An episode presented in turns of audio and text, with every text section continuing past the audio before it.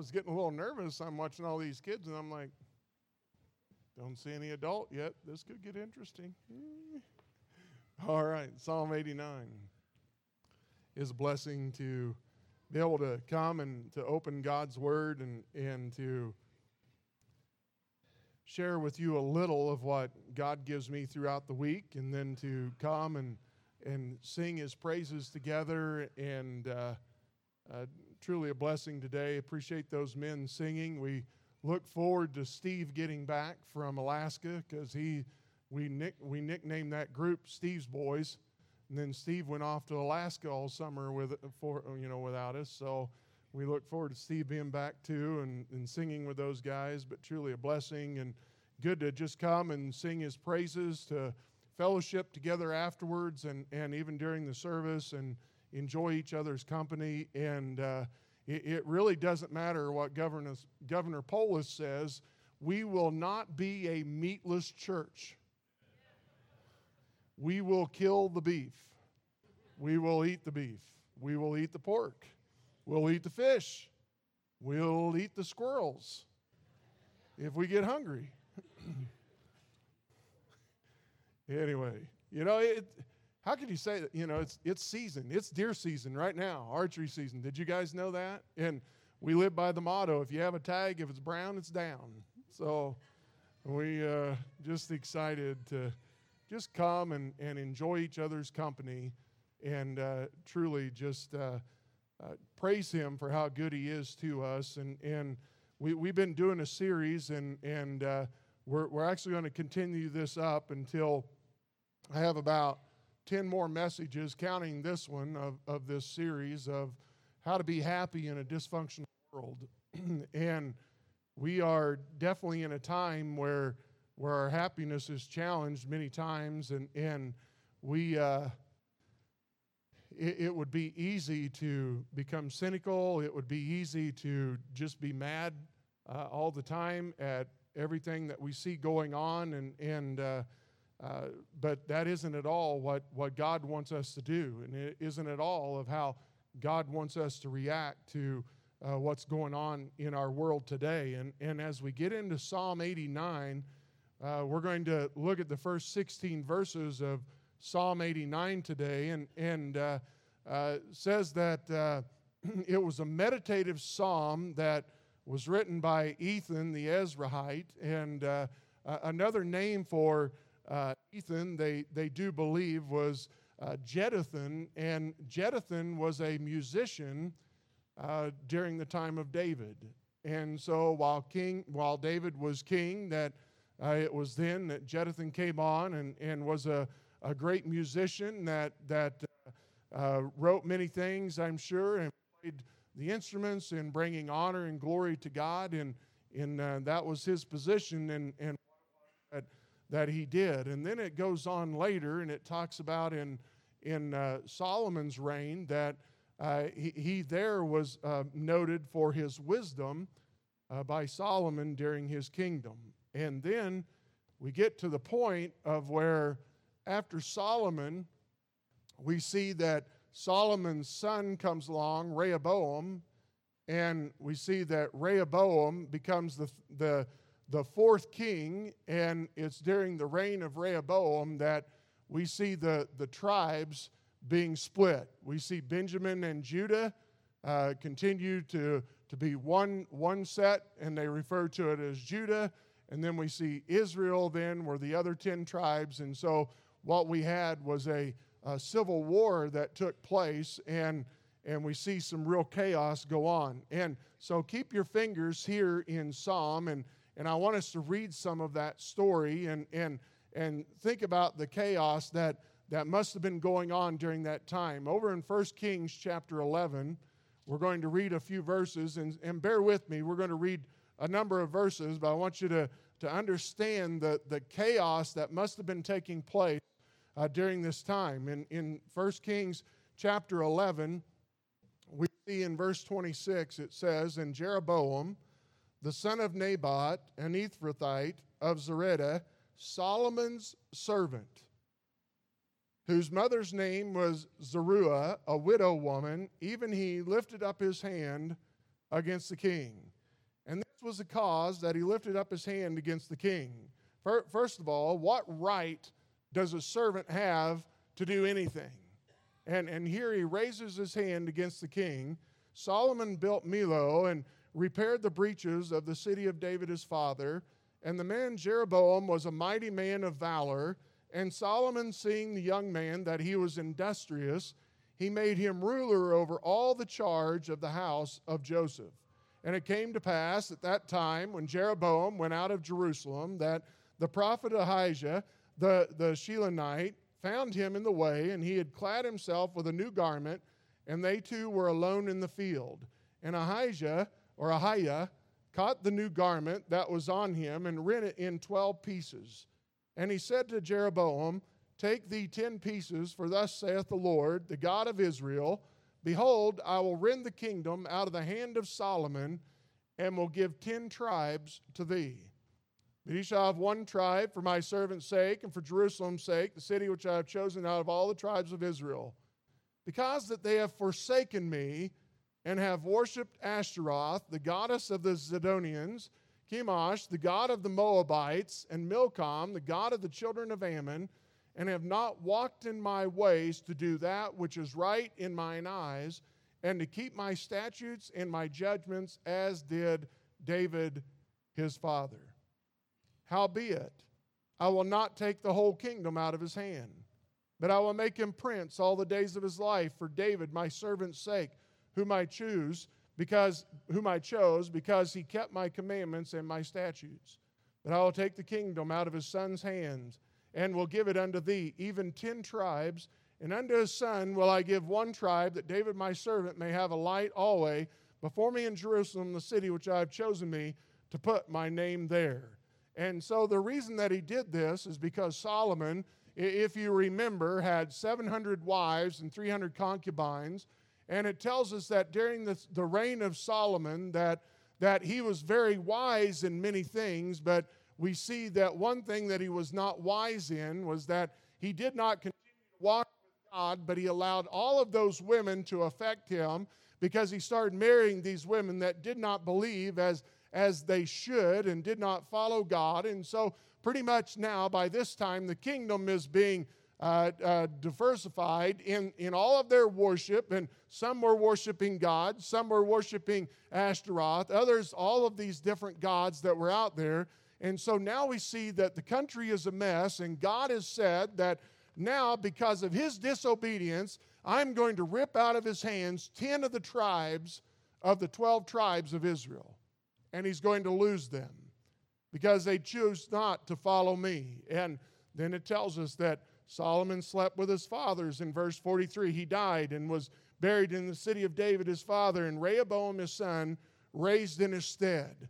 And, and so we see the digression of Solomon's reign. But then we also see the foolishness of Rehoboam as he comes on. And, and here he is, a young man, and, and, and I'm sure he's full of pride, and, and here he is thinking that he can do things so much better than, than what his dad was doing, and, and even what uh, uh, the King David had done. And Rehoboam went uh, to Shechem, for all Israel were come to Shechem to make him king. And it came to pass when Jeroboam, the son of Naboth, who was yet in Egypt, heard of it, for he was fled from the presence of King Solomon, and Jeroboam dwelt in Egypt. So Solomon heard about this, and, and in the last part of chapter eleven, we see he actually sent assassins to go out and kill him. So he fled to Egypt, and he was hiding out. He hears that Solomon died, and so they sent and called him, and Jeroboam and all the congregation of Israel came and spake unto Rehoboam, saying, Thy father made our yoke grievous, now therefore make thou the grievous service of thy father, and his heavy yoke which he hath put upon us lighter, and we will serve thee.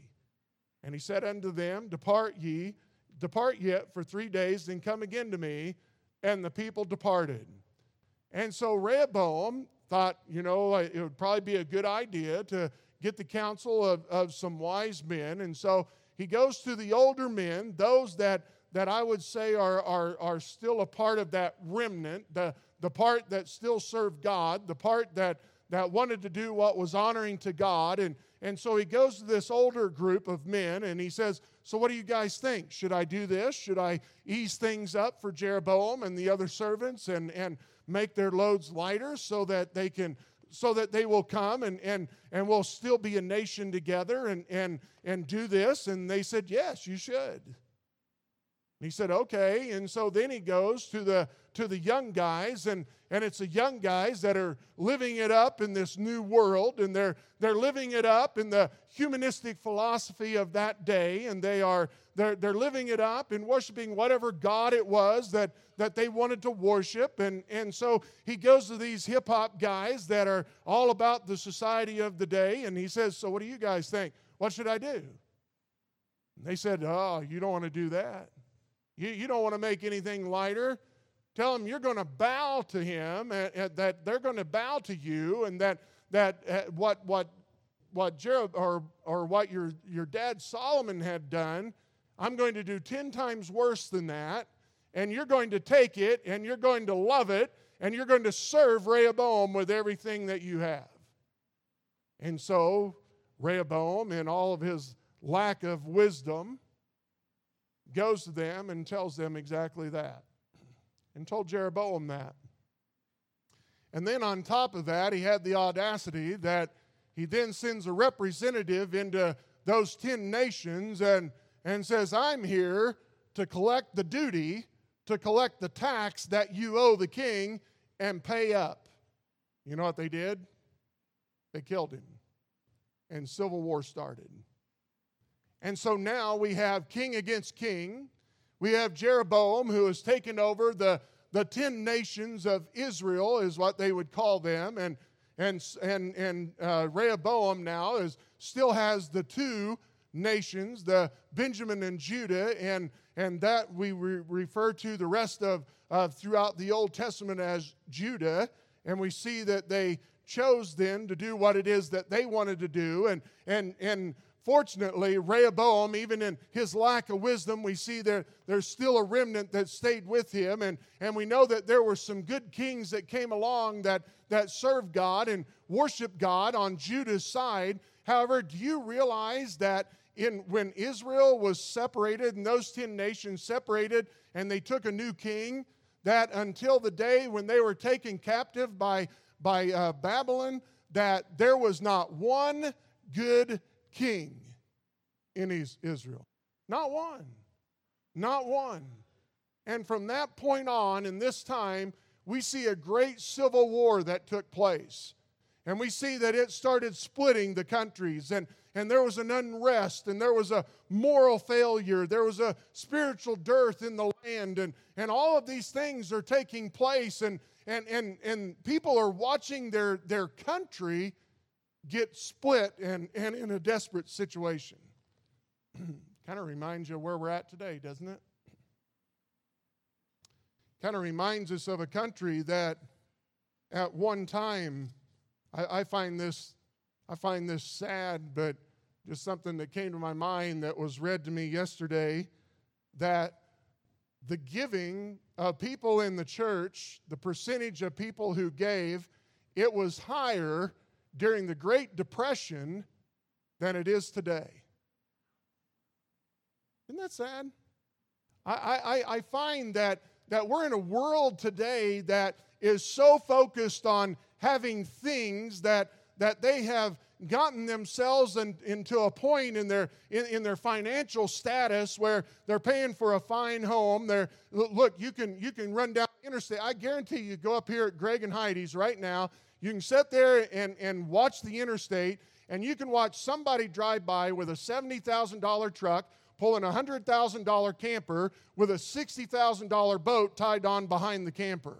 And then they're living in some fine home, and all they're doing is living month to month, trying to make it, and, and thinking that this is what's going to make them happy in doing this. And they might take three days here, and, and, and where...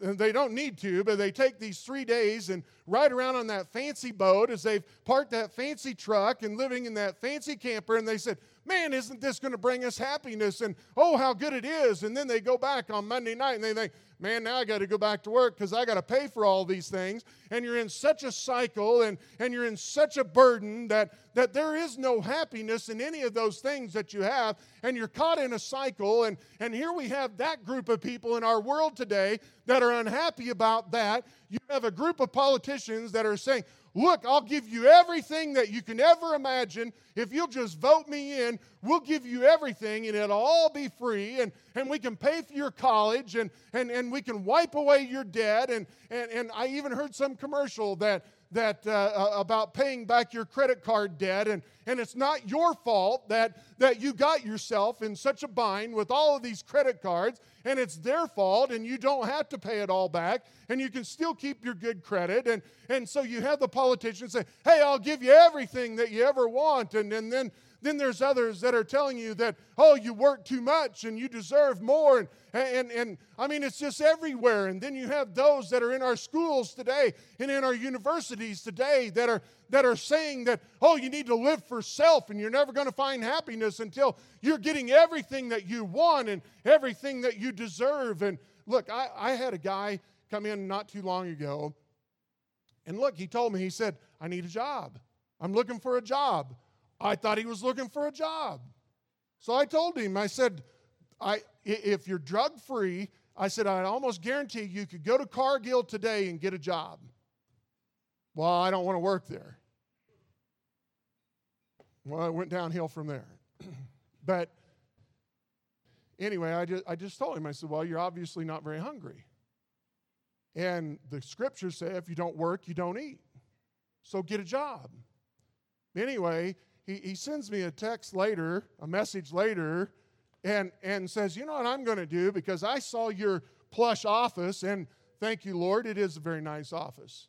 I praise the Lord for those that have gifted me with so many pictures and different things that are on the wall. I thank God for those bookshelves that were built out of the old pews of the old building and, and the sweat and the blood that went into building all of those bookshelves that are in there and the and the, and the nice coffee bar and, and, and, the, and the beautiful oak desk that all came out of that and, and all of the, the sweat and the blood and the tears that has gone in to the last twenty-two and a half years of, of seeing this ministry go up and down and over and, and over all of these things. And he says, you know, and after I saw that plush desk that you have and the nice chair and the nice office, then I think what I'm going to do is I'm going to go out and get a grant and become a pastor. Well, first of all, I'd like to find where the grant's at. I'd sure like to have those things given to me. I think it would be interesting to do that after after eight years of college and, and paying the bill. And, you know, I found out that you, you work to pay your bill. You work to eat. You work to... to do those things, but that's where our society is at today. We we need to be given everything, and when we're not given everything, then then we're going to be upset. And then then I read this week that a a, a college, where where was it? Um, uh, maybe it's Indiana, I think. But but anyway, that if if someone comes up to you on campus and says something that that is upsetting to you and and that offends you, you're supposed to say, "Ouch." Ouch. You know, I, I guarantee you there have been times where every one of you in here can say ouch to me. However, I also want you to know that there are many times when you guys have done things and said things that I could say ouch also. But you know what? You figure out you do. You do it as a family. You love each other anyway. You get angry with each other. You you can, my family, yell and scream at each other, and, and not my my kids and my wife. They're just, they're They're like weird. They're like quiet about everything. This is my family back in Missouri.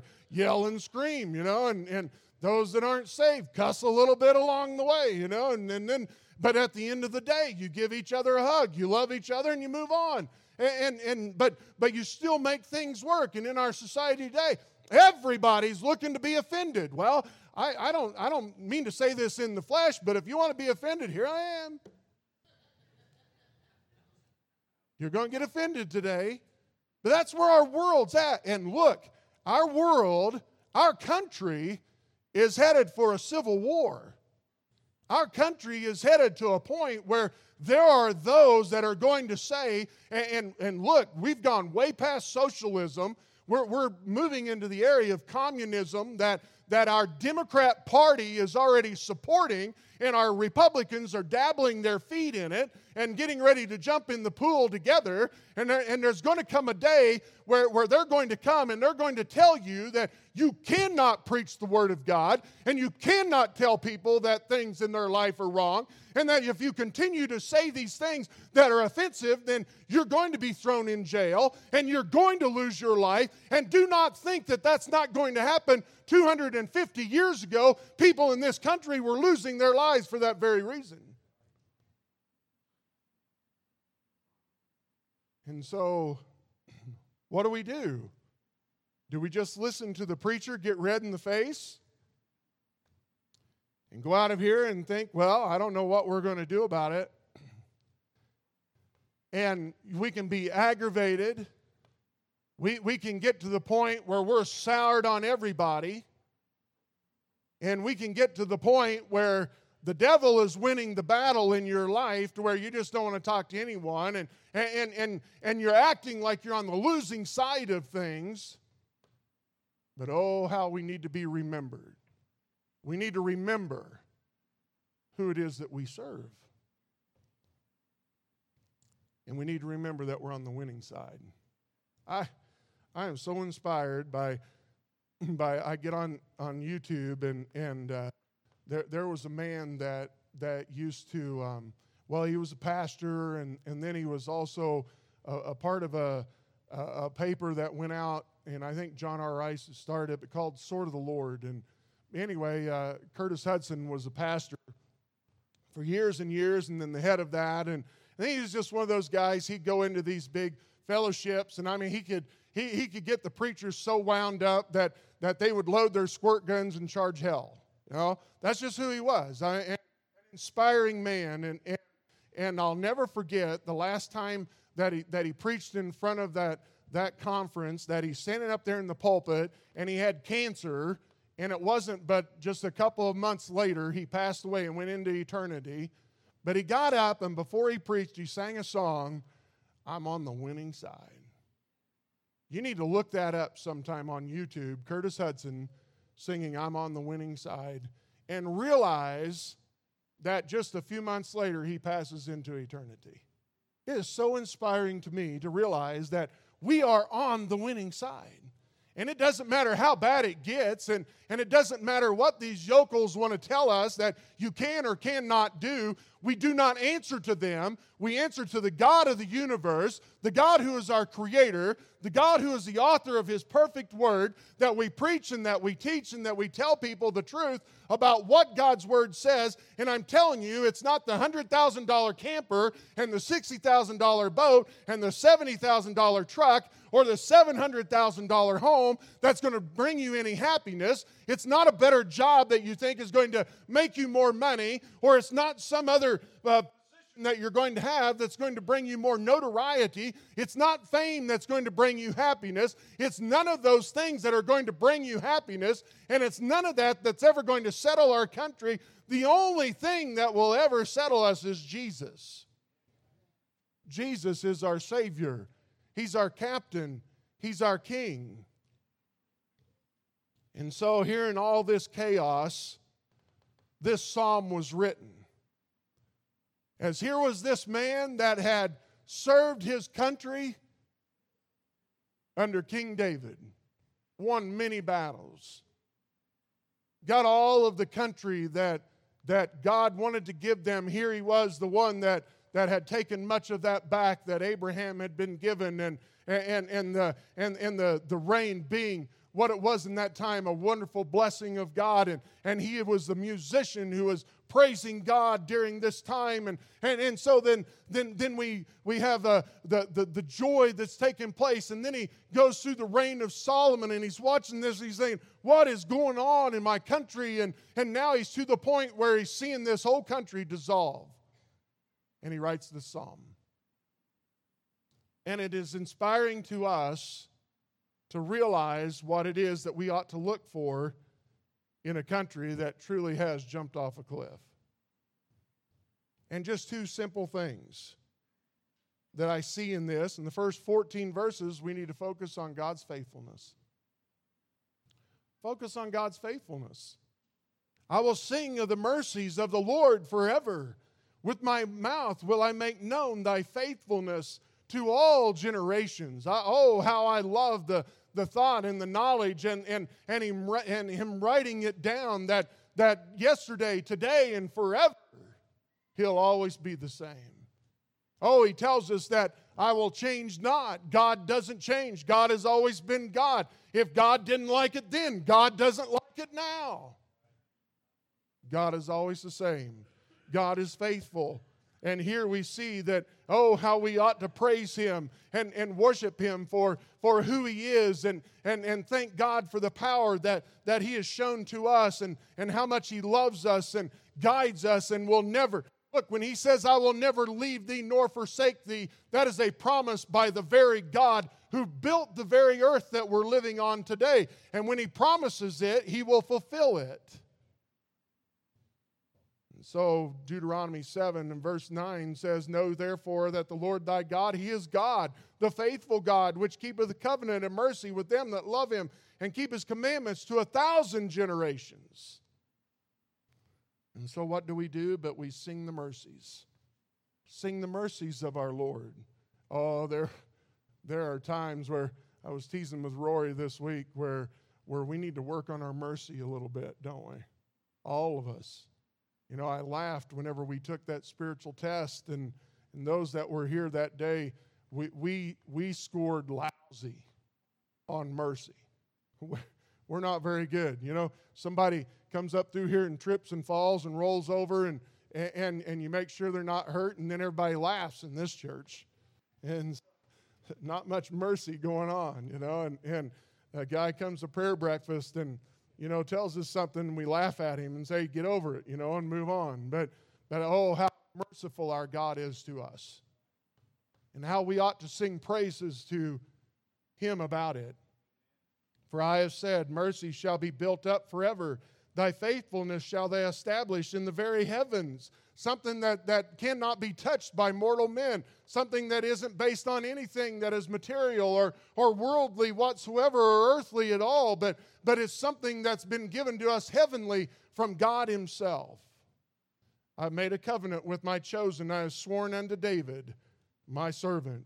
You know, and, and something, and, and he'll keep that covenant. And we know that in the very end of time that, that he'll still keep safe that, that remnant of Israel, and, and he'll make promises true that he promised David, some, however long it goes before we see his, his patience wear thin and, and, and rapture the church out. But until then, we know that he's going to be faithful to Israel, but we also know that he's going to be faithful to us in the, the new covenant that we're a part of today, and the promises that he gives us today, and and, and how we need to praise him and, and, and worship him and thank him for, for who he is and, and all the things that he does for us, and, and remember the new covenant that he gives to us, and, and the, the promises that, of salvation that he's given to us. And And Paul even wrote about it in Second Timothy one in verse twelve. He said, for the which cause, and, and, and what, what is that cause, whereunto I'm appointed a, uh, a preacher, an apostle, and a teacher of the Gentiles, for the which cause I also suffer these things. Nevertheless, I'm not ashamed. Why is he not ashamed? Why is he, here he knows that he's going to die for his faith. Here he knows that he's going to lose his life. Here he knows that he's probably not going to see Timothy again. And so he's writing him this letter, and he says, I'm not ashamed, for I know whom I have believed. I know in that Savior that I've trusted. I know in the God that, that has promised me these things and promised me the, the eternal life. And I know that whom I have believed, and am persuaded, and I am convinced, And I and I have trusted, and, and, and that's never going to change, that he is able, that he is all power to keep that which I committed unto him against that day.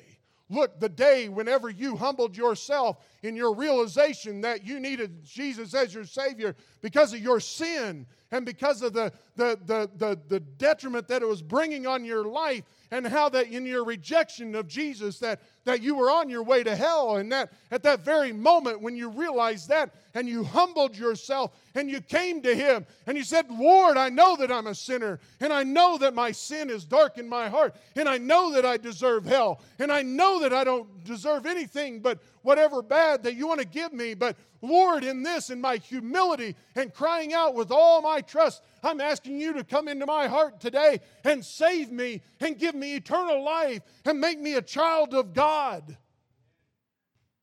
And he does. And he does. Why? For whosoever shall call upon the name of the Lord shall be saved. For God so loved the world that he gave his only begotten Son, that whosoever believeth in him should not perish, but hath everlasting life. Oh, what a joy it is. What a joy it is to know of that promise that he gives us, and that he will never leave us nor forsake us, and that, that he holds us in the very palm of his hand. And we are kept there by his power, not by ours. May I say that you always need to remember that there is a difference between faith and works. Works is not faith.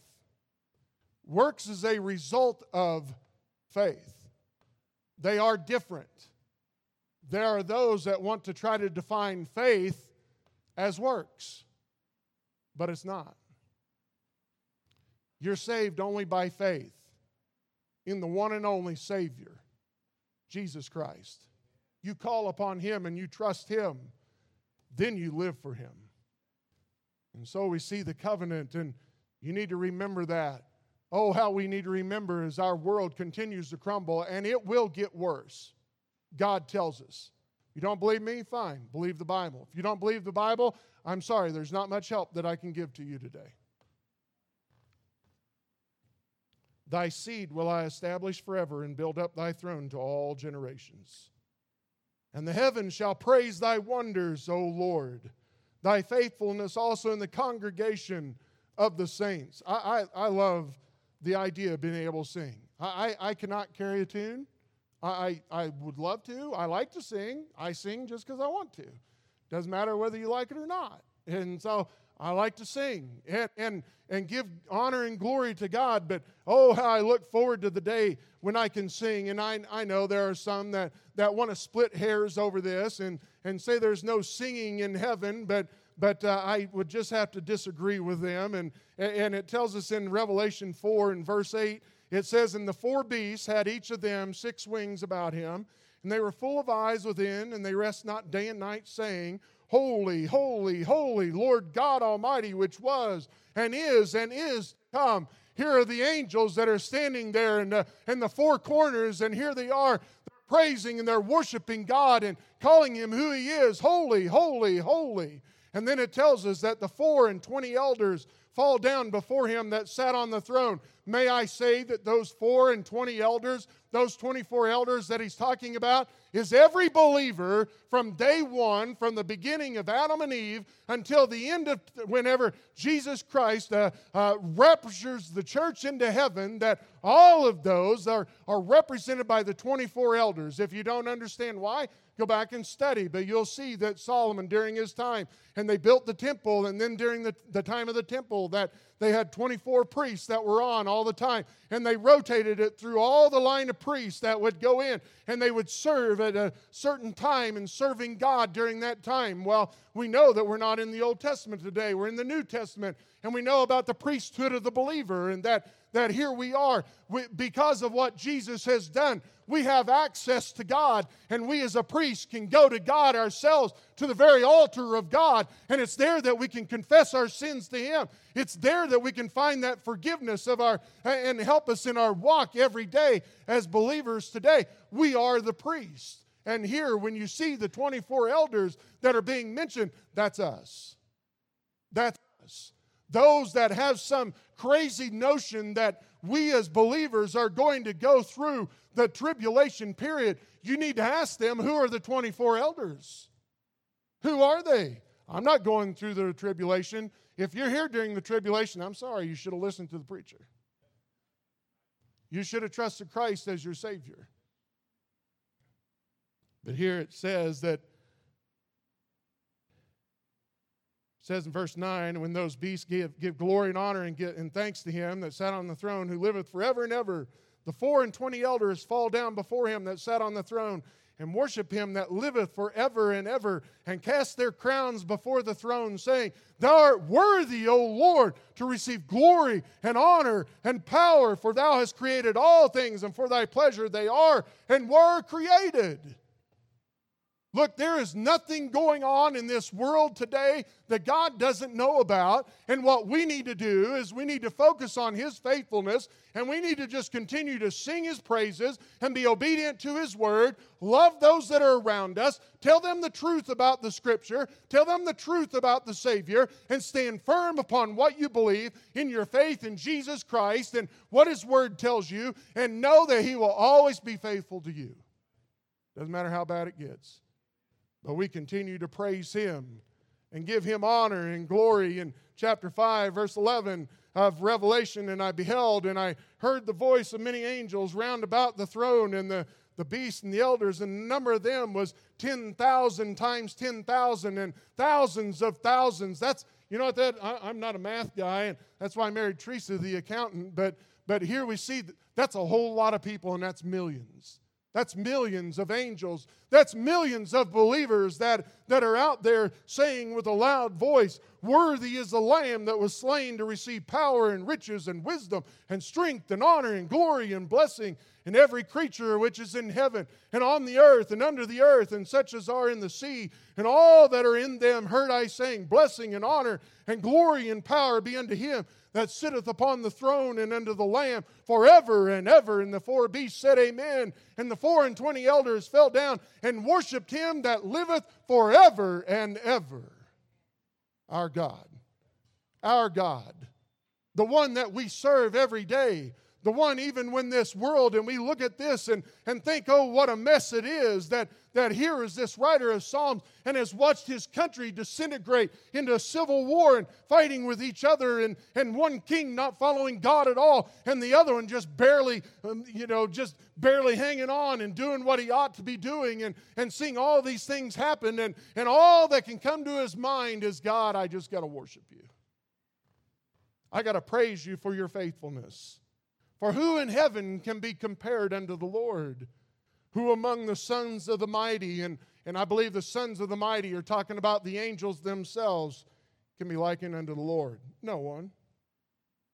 God is greatly to be feared in the assembly of the saints, and to be had in reverence of all them that are about him. Oh, God is not to be mocked. God is to be feared.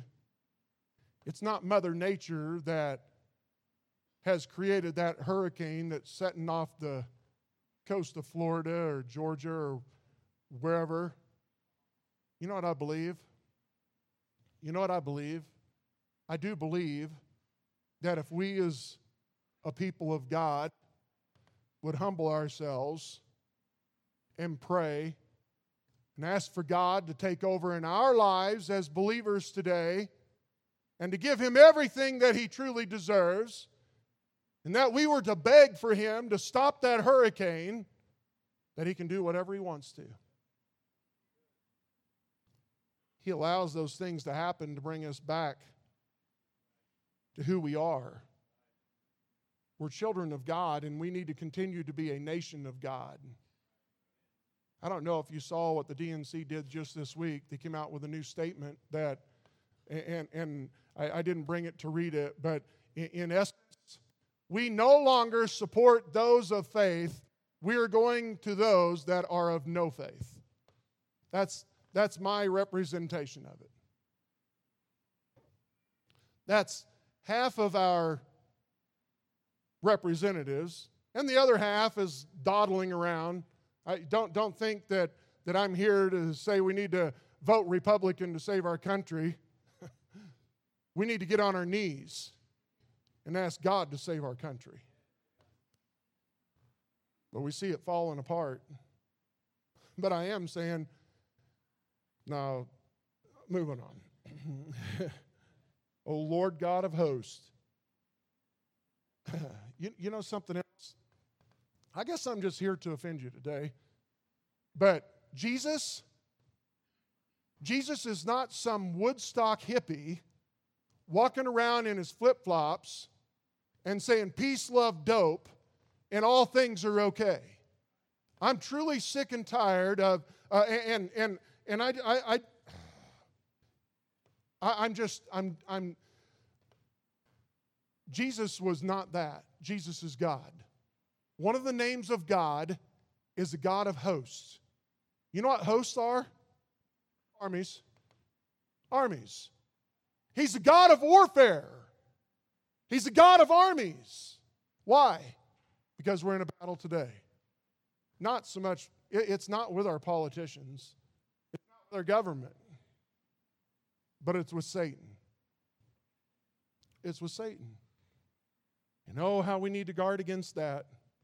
We need to understand that our God is the God of hosts, who is a strong Lord like unto thee, or to thy faithfulness round about thee. Even as I was listening to, to, to Dylan this morning in our in our connections class and giving thought, and and, and then I, I read this verse in the, the Lord of hosts, and do you not remember whenever uh, uh, Elisha was there with his men, and and, and uh, he had been uh, uh, uh, uh, standing up against the king of Syria, and And here the in Syria, part of Israel, and here we go. They they, they hear that, that Elijah is standing against the king of Syria, and so the king says, where is he? And they said he's in Dothan. And so they, they wake up the next morning, and the king of Syria has surrounded the tent of where Elisha is at, and, and his group of men that he has, very few men. And, and the guy goes out, the servant of Elisha, he looks up and he and he sees all these The, this army, and, and he goes back into Elisha, and he says, what are we going to do? I mean, we, we have all these men that are coming down, and we're going to lose our lives. And, and Elisha, in his calm voice, he just said,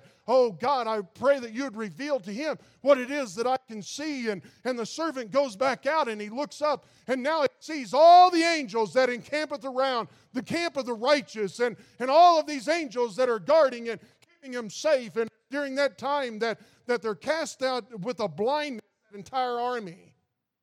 And oh, that young servant comes to him, and, and here they are. Nobody can draw a sword. They can't see anything, and, and, and they don't know what to do. And, and the servant asked Elisha, oh, do we kill them? Do we take them out? Elisha said, no. No, let's lead them home. He takes them back to the kingdom and allows them to live. That's the God of hosts that we serve. Oh, he can show mercy when he wants to. There was a time when Jerusalem was being besieged by the great warrior of Assyria. It tells us that he came in and he surrounded that city of Jerusalem. He says, you guys are going to die. If you don't give up, you're going to be done. Hezekiah praying and asking God, oh Lord, you know that we want to serve you, and you know that, that we as a nation and as a tribe still want to give you honor and glory. And God says, okay, I'll answer your prayer. And when they woke up the next morning in this small city of Jerusalem that was surrounded by one hundred eighty-five thousand soldiers, they woke up the next day, and all of those soldiers were just dead carcasses. And that king goes back home, defeated and killed by his own when he got there, as he worshiped his worthless God that did nothing. Our God can show mercy when he wants, but our God can also be wrathful when he wants to be. Thou rulest the raging of the sea, and the waves thereof rise, arise, thou stillest them. I can't but help. I am certain it's God. It's God's word.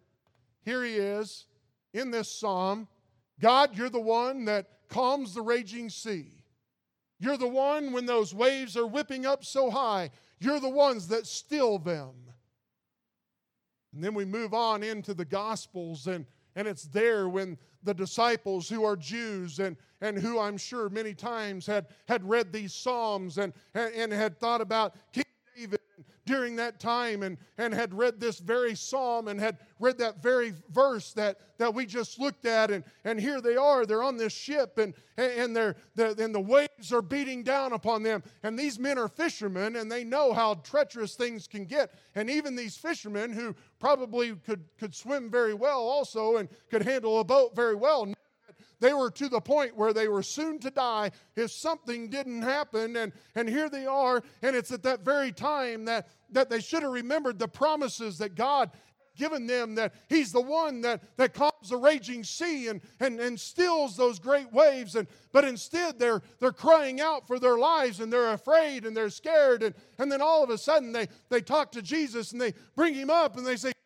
What, why are you still asleep down here? And, and why is it that, that you're not afraid that we're going to die? And Jesus steps out and looks at the waves, and He says, "Peace, be still." And all is calm. And all is calm. Oh, how often do we allow the raging waves of this world? How often do we let the raging waves of our own anger and, and, and our own insecurities and, and, and I don't know, our own offenses that, that we have and think that we deserve, and, and, and, and we're watching all of this, and we're, and we're mad at the government, and we're mad at the world, and, and all of this, this lewdness that's taking place in our world, and you're thinking that you have a right to be angry about all of these things, and, and it's overwhelming you. There's to a point where you think you're just going to lose it all, and there's no way that you can handle any more of any of this pressure and this stress. And and and you and what do we do? We lose our we lose our families, we lose our jobs, we lose all those things that that that have been truly precious to us, or or and that's what happens many times. But but here, what we need to understand and do: quit running and, and quit crying out and, and thinking that there's no hope, and there and you're all in desperation and there's no help. Look, you need to go to the one that can say, "Peace, be still." All this country can fall apart around us. This world can fall apart around us. Whoever thought that you'd watch some guy dressed up in drag, looking like a woman from hell, reading books to our kids and think that we have to accept it? I understand the raging seas. You know what God says? Peace, be still. You know what the best testimony would ever be? That, that man that was doing that realized his sin and realized the overwhelming forgiveness and mercy of God, and trust Jesus Christ as their Savior, and see their sins forgiven, and see God show them the true lifestyle that they ought to have. And you can't live in that kind of a lifestyle and, and tell me that you're a believer and that you're saved and that you're happy in what you're doing. It, it's a lie. It's just a flat, stinking lie. They get their hearts right. They get their lives right. And we see God use them. That's the power of our God. Thou hast broken Rahab in pieces. Rahab, representing Egypt, the first world power to try to stand against God, is one that is slain. Thou hast scattered thine enemies with thy strong arm. The heavens are thine. The earth also is thine. As for the world and the fullness thereof, thou hast founded them. The north and the south, thou hast created them. Tabor and Hermon shall rejoice in thy name. And Tabor and Hermon, a couple of mountains, represents the east and the west. And he talked about the north and the south. All shall rejoice in thy name. Thou hast a mighty arm, strong is thy hand, and high is thy right hand. Justice and judgment are the habitation of thy throne.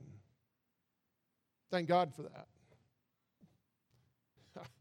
I saw four thousand people waited in a line starting at four o'clock in the morning to get a glimpse of Ruth Bader Ginsburg come out of her dwelling yesterday, saying, "I'm alive and I'm doing well."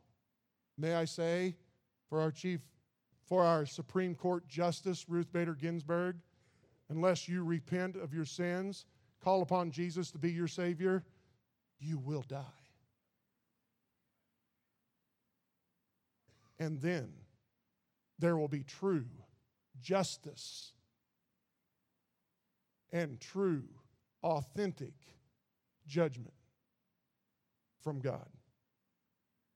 But I praise the Lord mercy and truth shall go before thy face.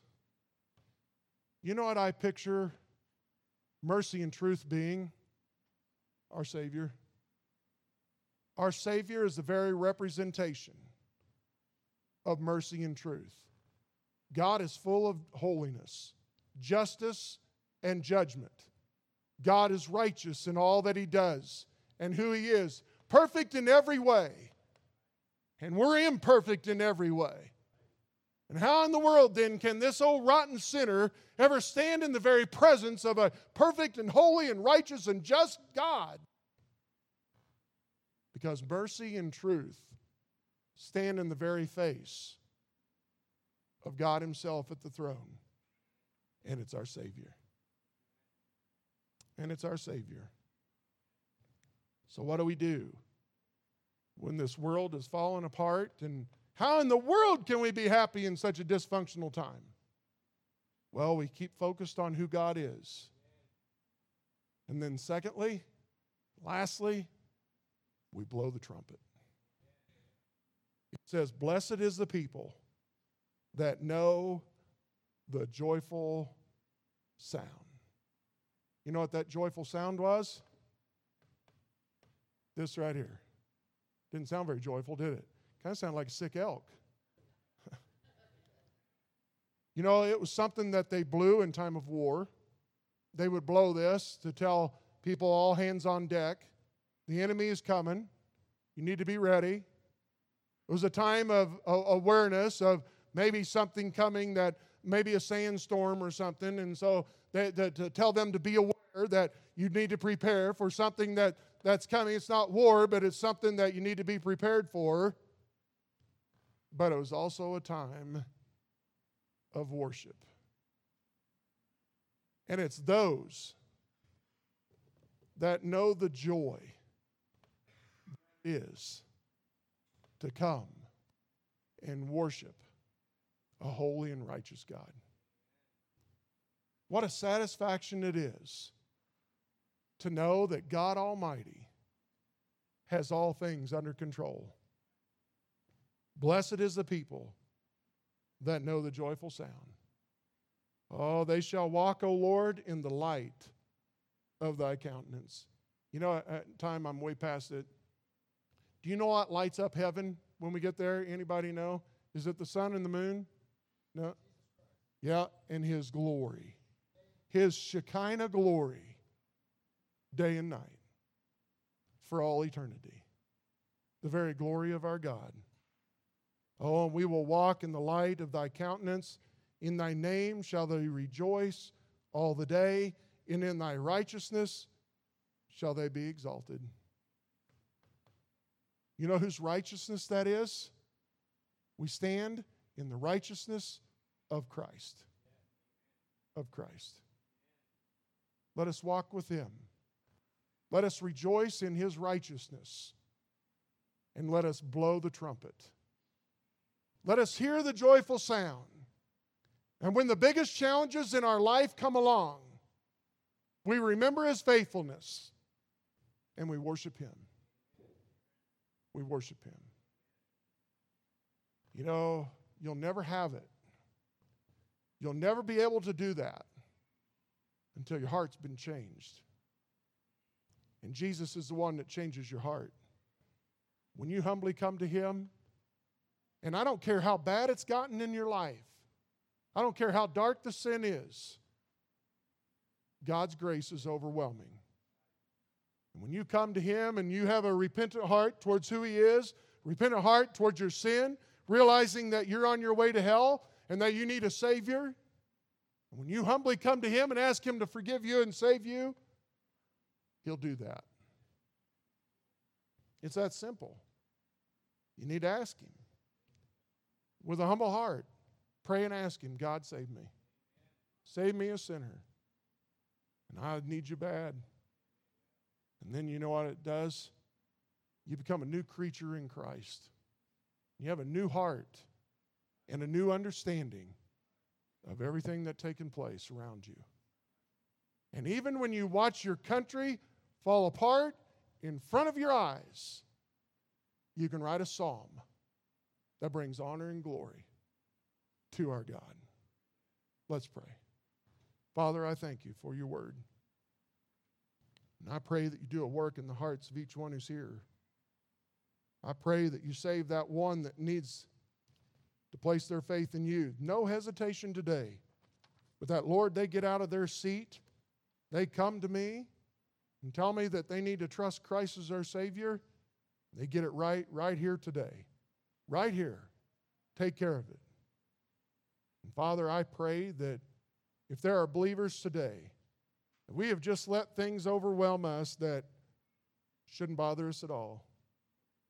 The Father, whatever it may be and however big it may be, the Father, we leave it on the altar today. Guide us and do a work in the hearts of each one who's here. And I pray these things in Jesus' name. Amen.